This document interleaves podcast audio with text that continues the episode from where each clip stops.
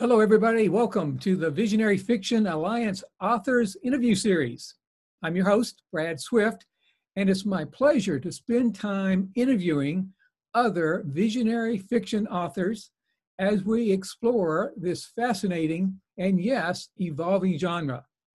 This show is a part of Visionary Fiction Alliance, whose has a purpose, and the purpose is to increase awareness of the visionary fiction genre, and also to help readers discover, explore, and enjoy visionary fiction.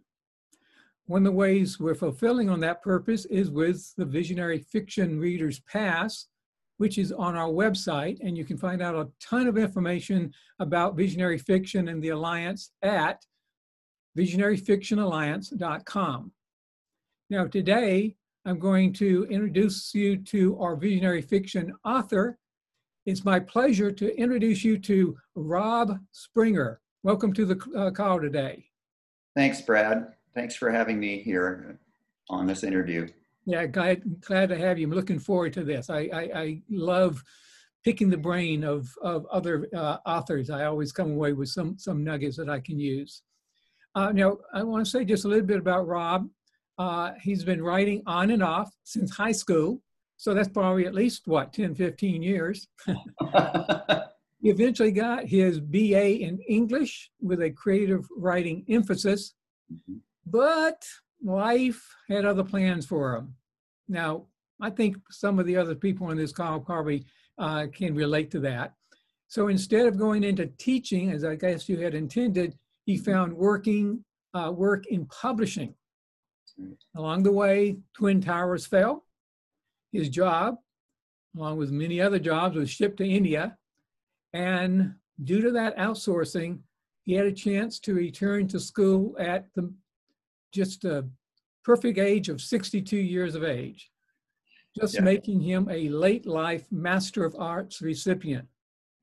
Now, during all this time, this novel that we're going to be talking about today, Organ Pipes of the Soul, Mm-hmm. Well, it kept playing, I guess you could say, kept reminding him not to forget it. And with the current pandemic, as we're all dealing with, that has increased his motivation to, to get the story out once and for all. So let's get started and delve into some questions today for you, Rob.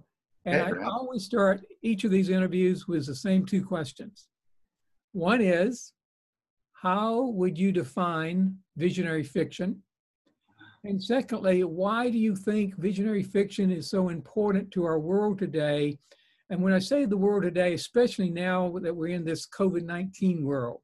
So mm-hmm. let's start with that first question. How, how would you personally define visionary fiction?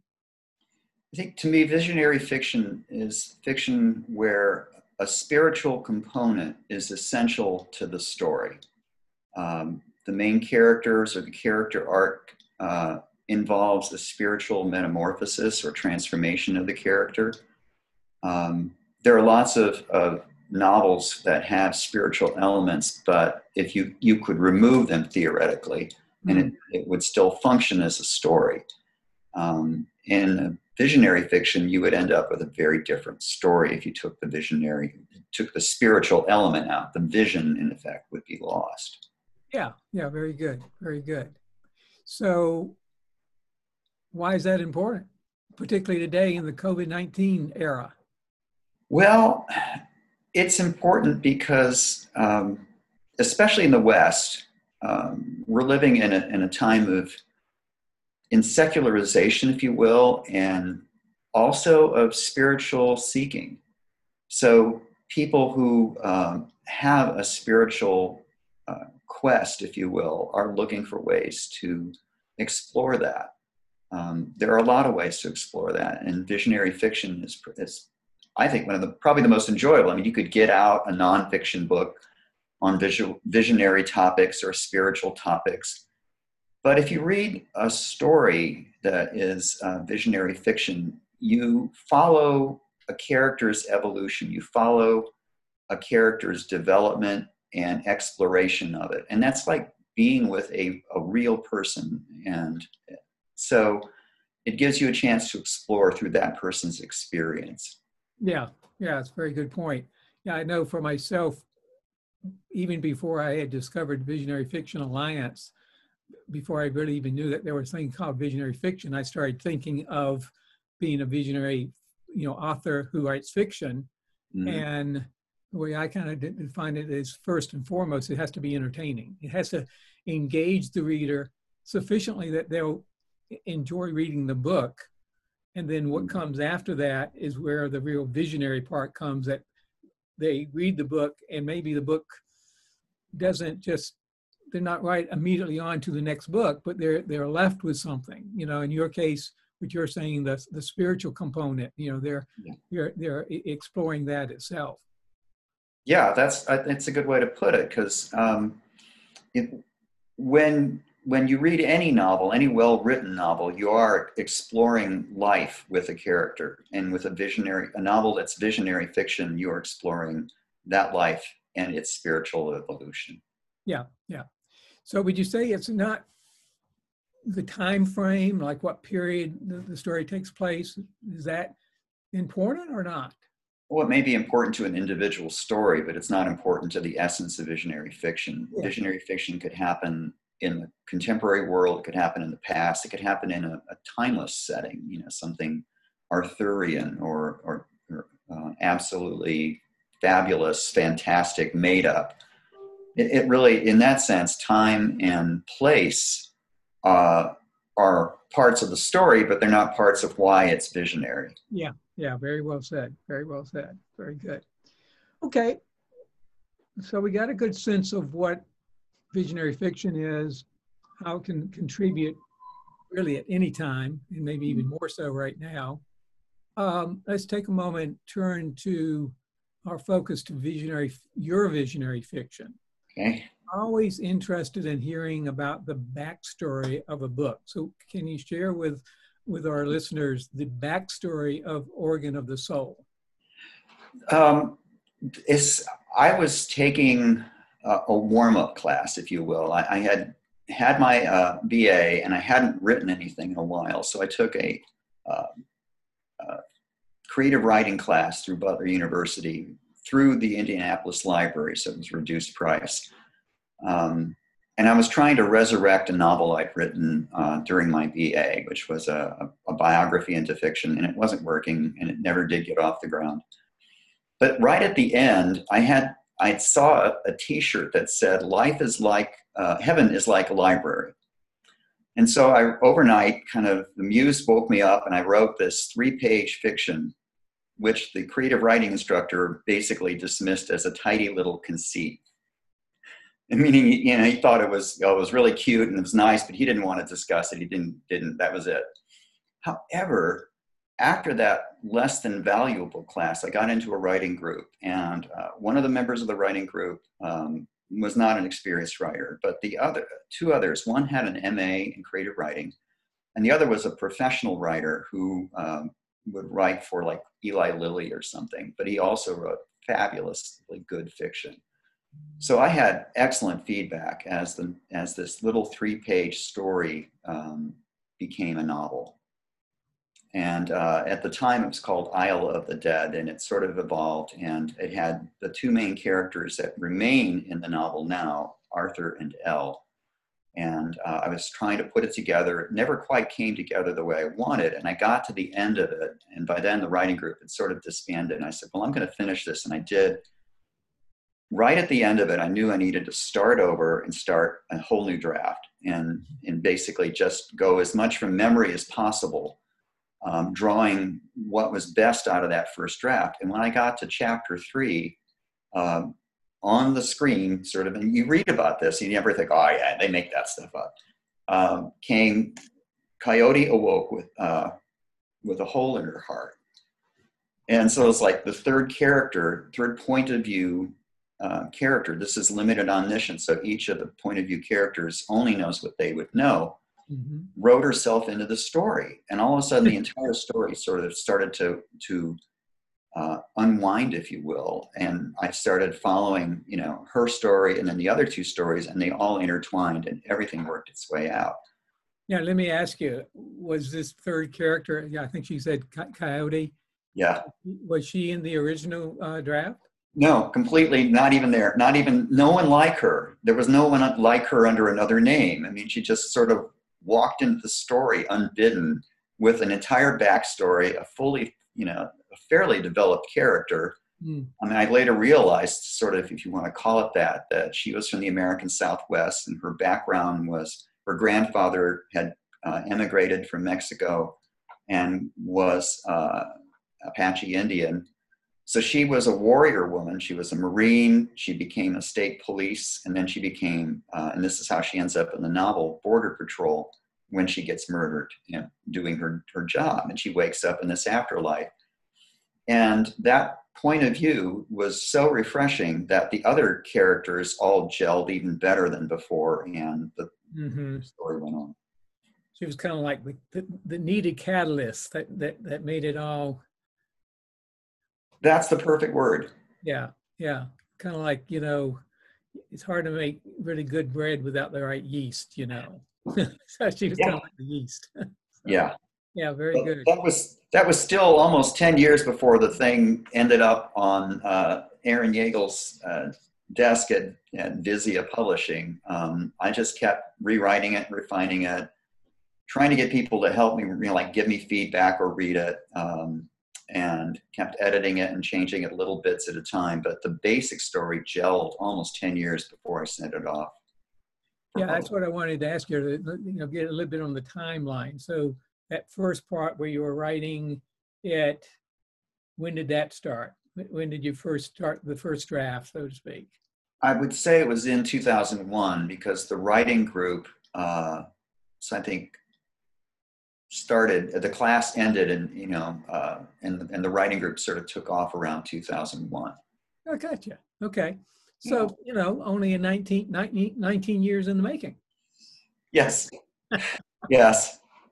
So at that rate, how many more novels do you expect to write?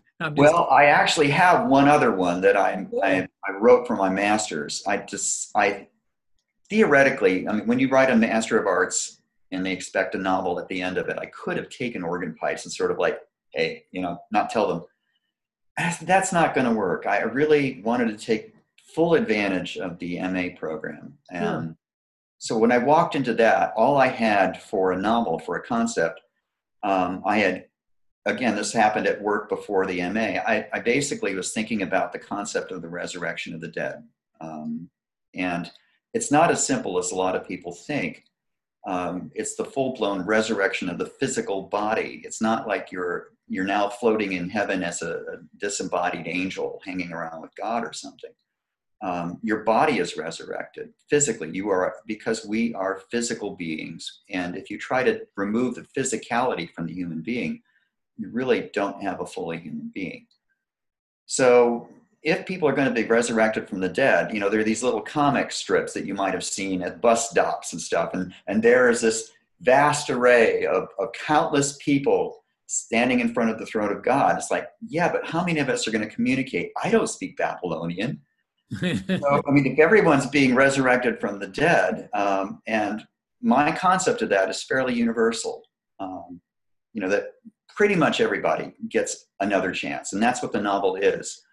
Um, and so I, I took what basically was a, and I created it in Word, a handout. I'm sorry, I'm waving my hands around, getting all worked up here.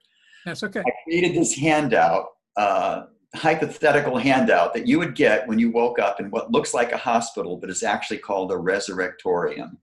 Mm. And so it says, you know, why are you, why there are no one here speaking Babylonian? You're a resurrected in a cohort along with people who are familiar with your culture. So 1920 or is people from the 19th and 20th centuries. You know, something like, you know, like mid 19th, all the way through the 20th, people who can understand, oh, steam engines don't scare me. They're not de- demons or monsters or anything. So that you're not resurrected along with the people from, you know, 1410 or 2000 BC or something. Uh, that's all I had going into it when I did the MA. And uh, so I wrote a first draft um, by myself, which was about 50,000 words. And the concept for the MA was that this was going to be an open source story, and I would get other writers to help out. And I was assuming it would be like Studs Terkel's uh, book, nonfiction book, Working, where he simply goes out and he interviews hundreds of people and he boils it down to the best of them. So I asked hundreds of people, people at the campus, people on my Facebook, would you be willing to write a story under the writing prompt? You've awakened in what looks like a hospital and told you've been resurrected from the dead. I got almost no responses. so my wife uh, was kind enough to write a friend of hers who lives in Nova Scotia who writes novels uh, for a living. She writes romance mystery novels. And she agreed to write a couple chapters, and my wife wrote several chapters, and my son wrote one chapter because he was ill at the time, and that's the best he could do. And so, with those, I now had to take my original story and uh, take their work and incorporate it, and then continue where they left off because none of them wrote a complete arc. Right. Um, that was a master class right there. Having a professional writer um, and other writers with their own point of view and their own voices, and then having to incorporate those voices. Yeah. So I have two novels theoretically. Um, I have started working on a, a, sequel to Organ Pipes of the Soul, but it's um, it's moving very slowly. I have to know how it ends, and I don't know that yet. Yeah, yeah. I've often heard and found it to be useful when you can follow it is you know right the beginning and the end and yeah, then fill in the middle. But yeah, uh, different styles. Uh, one is called pantser. You know, you write by the seat of your pants, and then other people outline the whole thing. Well, for me, the, the outline is the first draft, seat of the pants writing, and then I start over and do another one. And I did that with both novels. Yeah, yeah, very good. Well, um, you, you kind of shared a good bit of this. I, I want to go back, you know, around the backstory, you know, what were some of the obstacles that slowed the process? So you've, you've shared some of that. Anything else as to, you know, what, um, what got, you know, kind of got in the way? Um, oh, for two decades? I'm on a group called Writers Helping Writers, and I, I'm fairly active, and I'm not the only one who's had this experience. Work. Uh, the job I was doing for the publisher uh, was not physical labor. I was behind a desk all day, uh, and I found that rather dispiriting, if you will. Yeah. So I would come home and I would maybe, you know, I'd spend time with my wife, which is the thing I most want to do anyway. And we maybe watch television or play a backgammon game or something, whatever we would do, it wouldn't be creative writing. Yeah. Unless the muse literally shook me awake at three in the morning and said, Here, I've got a short story or a poem. And that didn't happen very often and I've had that happen with with drawing and paintings as well occasionally, but less often now, pretty much. But my point being, I just I would get up, and if I got to work an hour early or half hour early, I might tinker away at the novel, having spent half of that time reading the previous chapter because hmm. it's been a week.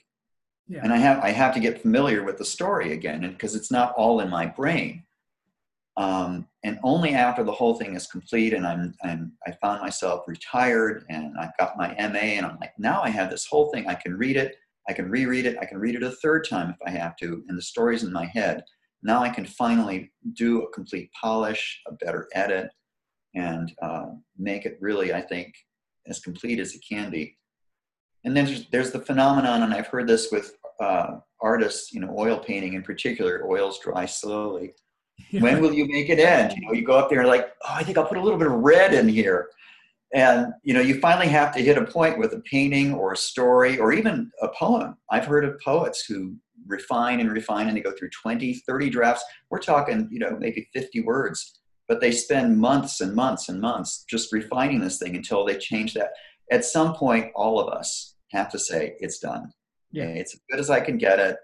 Um, it's as set as I can say it and send it off to a publisher or someone who you hope will publish it.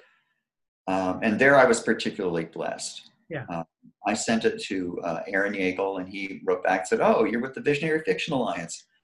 Uh, he read chapter one. I said, Well, I have chapter two online at organpipesofthesoul.com, which is a website I created for it quite a few years ago and had done very little, really, if you want to admit, you know.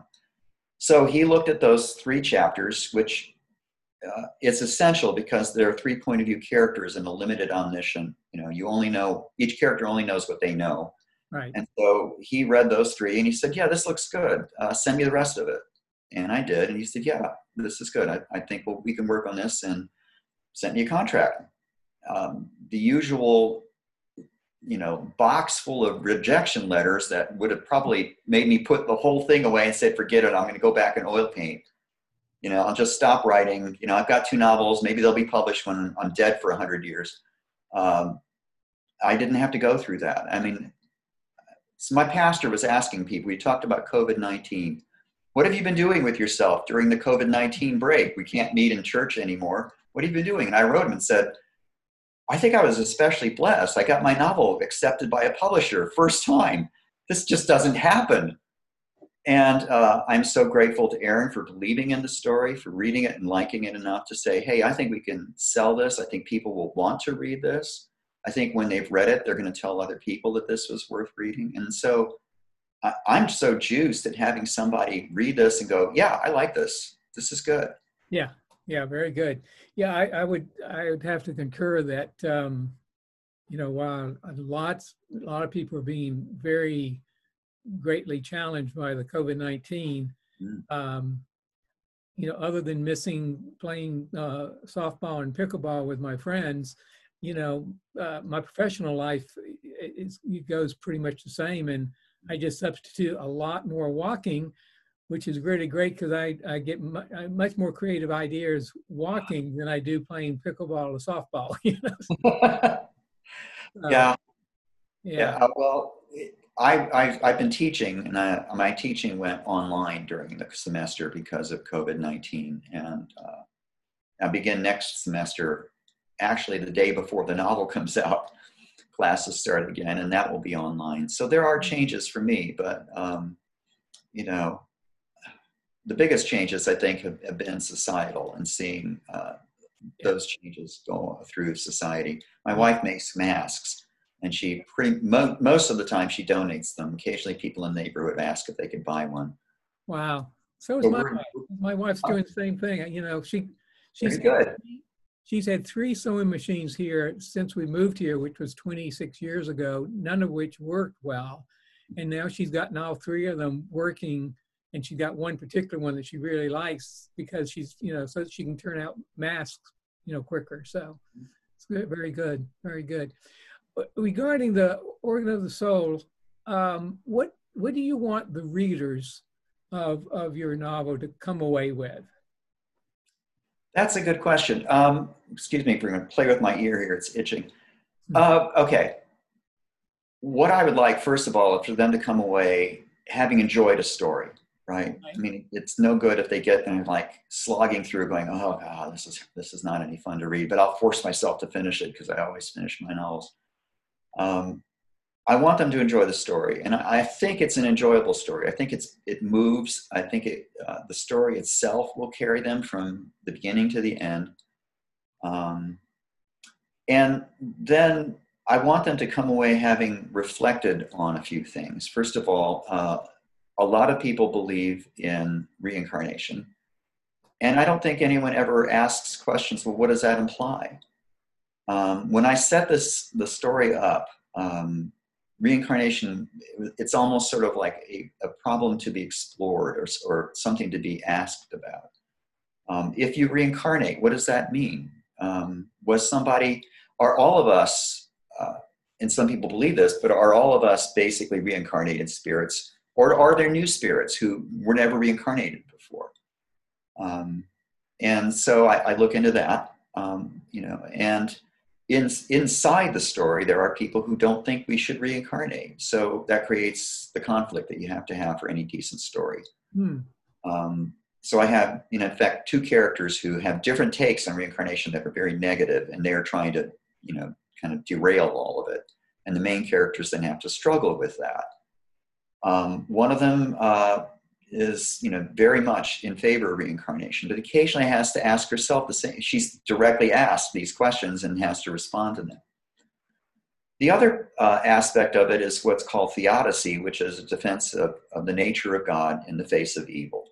And it's something that I think about and have thought about a lot. I mean, I don't think there are easy answers to that. So I don't have easy answers in the book. I have some answers, some things that I've concluded. Um, and basically, you know, for some people, if you if you say God is good or God is just, you have to justify every single form of pain and you can't do that. So, okay, well, God's not good because God didn't make a world free of pain. Um, to me, evil, uh, the question of good and evil, is is really a human question. Um, and then if if all of us behave toward each other the way God would be would have us do, or the way, if you will, God behaves toward us, um, which is agape love, self-sacrifice, then this would be a very different world we live in.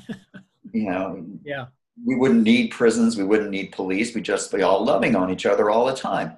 And yes, then if your if the river rises, and we see this today, we are imperfect individuals, we tend to be selfish, and yet when the river rises and someone's been hurt in a flood or a tornado or a fires or something, people pour themselves out, you know, whether they send $20 to, you know, Red Cross or something, or whether they drive down there with a truck full of water mm-hmm. and supplies and help out. That's the other aspect of, of this whole question. So if theodicy is defending God in the face of, of, of the question of evil, and you make the question of evil that question of, well, I gave you free will. What do you do with it? Hmm. So the main character is told at some point by a, a, character named Preacher that God wants to see him. That's Cre- Preacher's purpose for in the novelist is, it, and he doesn't know this at first, but he hooks up with Arthur, and then he later hooks it back up with Arthur. Arthur is the main character, and says God wants to see you, and he says that's my message. You can come with me if you want and go see God, or you know you can go your own way you know, I've delivered my message and that's it. So Arthur's like, I don't know if I want to go see God.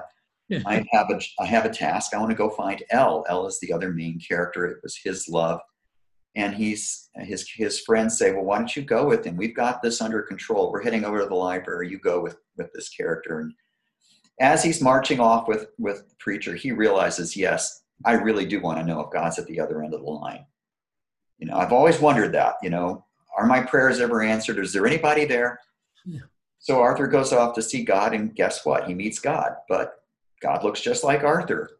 He's got his voice, his face. He's, he, he's like, this is not an answer. This isn't the answer I was expecting. So he has what he describes at the end as a Socratic dialogue gone bad. But he has his dialogue, he has his chance, and he does not get all of his questions answered because we don't get all of our questions answered. Right. I'm going to stop you there because I don't want you to give away too many spoilers, you know, because okay. you, you know, so when I was in school, it was always, you know, you gave your book report, but you always ended it with, well, if you want to know what happens next, you have to read the book. So we want to, people to come and read. okay, well, that's good. Yeah. So um, let's just for a moment here before we uh, conclude, since we've got somebody here who's had a good bit of uh, education around the area of writing, let's turn you know the t- attention to the process of writing itself. Oh, okay. So I think a lot of people that um, checking in with our show are either first-time writers or new writers or even aspiring you know authors. Mm-hmm. So, what are some of the common traps uh, for aspiring writers or authors especially right. any ones that you may have fallen into and now can help others avoid? Well, I'd say the first trap is to think it's easy, and the second trap is to think it's too hard for you. Oh, very good. They're complementary. I mean, and I think a lot of people start off thinking it's very easy and then find out it's not easy, um, and they quit thinking, well, I can't do this. Another one is to think you need to be trained to do this. You know, you need a degree. I I got my degree in English because I thought, well, I'll teach English. What else am I going to do, um, you know, with my life? I got accepted at the Herron School of Art when I was already three fourths of the way through my English degree. I was married with a child, and my wife and I were like, okay, never mind, finish the English degree. but that didn't teach me to write, other than give me what anybody who wants to write can get from a very from a good writing group, which is feedback. Yeah. I got as much from my good writing group as I did in my uh, BA, which was you know basically people telling you what where you lost them in the in the novel, you know, in the story. Um, Stephen King's a book on writing is a good source for anyone wanting to write in today's age. If you're writing a Victorian novel, don't read Stephen King, okay? But if you're writing today, yeah, You may not even like Stephen King. You may not like horror, but he, as he puts it in, in his own book, I write, I sell a lot of books. I must know something. Right. And I love his description. Writing is like a telepathic link. You know, you are in effect unrolling a dream into the brain of another person. Mm. And if you drop the ball, they'll they'll wake up from the dream and go, oh, wait a minute, I'm out of it. And then they have to decide, well, I'll try again and I'll pick up the story. And the way you do that is through, uh, you know, writing sentences that are either too complicated or difficult to follow. It, precision is an essential thing, and you don't get that unless you write a lot. And that's the other thing I would say to all of aspiring writers. Yeah, I don't know if you really need 10,000 hours of practice, that famous figure that people throw out, but you just need to do a lot of it. And yeah. I'm on a board called a Facebook board called Writers Helping Writers, and a lot of other more experienced writers will say the same thing to people who come on who are very new. What do I do? First thing you do, write, write, write, write, write. And the second one is to you know to get in a good group, uh, get good feedback. And if you get in a bad group, leave. Yeah. If you're in a group where people are tearing each other down or where they're using this writing group as an, an ex- exercise in ego, just leave. Find another group. Leave. A writing group is there for support. Uh, critique is to is place is in or, there in order to tell you what a reader. You know, I'm reading yours your bit. You lost me here. Okay, you'll need to work on that. I didn't understand what you meant with this. Those are feedbacks that all good writers need to get good, and all good writers even now. I mean, you you need that. You never give up the need for that. So flee if you get into a bad writing group. Find a good writing group. Write. Read a few books. Uh, another author I recommend on how to write is Ursula Le Guin. Mm-hmm. She wrote two books, uh, A Wave in the Mind uh, it's one of them. I wrote the other one down and forgot it. But if you look up Ursula Le Guin, you'll find she's got books on writing, and they're very good. One of them has exercises in it for you, which is excellent too. Yeah, very good. My uh, MA uh, thesis instructor pointed me at that.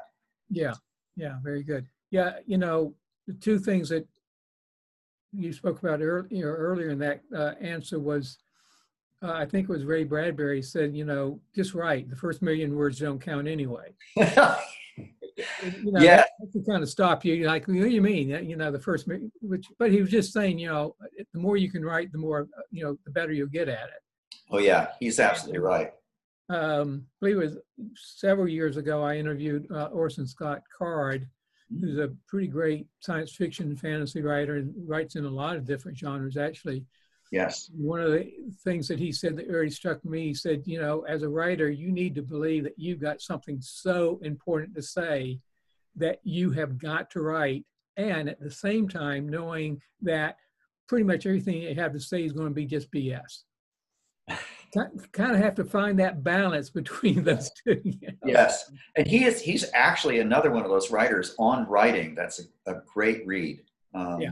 I, I, read some of his. I had it's been so long I forgot Orson Scott Card, but yes, yeah, um, yeah. I would highly recommend him too for yeah. the same reasons. Yeah, I'm I'm rereading I think for the third time character and viewpoint of his now because I you know I, I endeavor to write character driven stories and he does a I think a very admirable job about that. So yes, well, we've talked about this organ of the soul book. Hmm.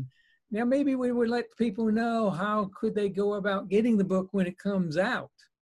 Well, uh, right, yeah. It's, it's, when's it due out? It's due out uh, August 25th. Um. And organpipesofthesoul.com will take you to uh, a link uh, to Vizia, and you can pre-order it or you can order it. Um, right now, I think that's that's where I would recommend, or it's and it's easiest to recommend. Organpipesofthesoul, one word, dot com. Very good. And, uh, there's a link there for pre-purchase. Plus, you can read the first three chapters. There you go. An idea of who these characters are: Arthur, Elle, and Coyote. Yeah, very good. We'll find out how Coyote chewed her way into this novel. it's terrible, but that's the best I could come with on for the moment.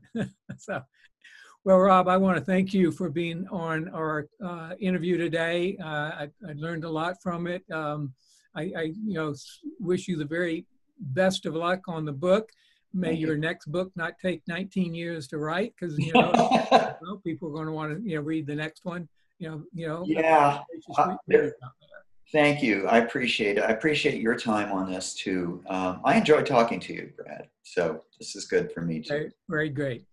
Okay, everybody. And I'll be back in just a, uh, a couple of moments with the Write on Purpose coaching tip of the day.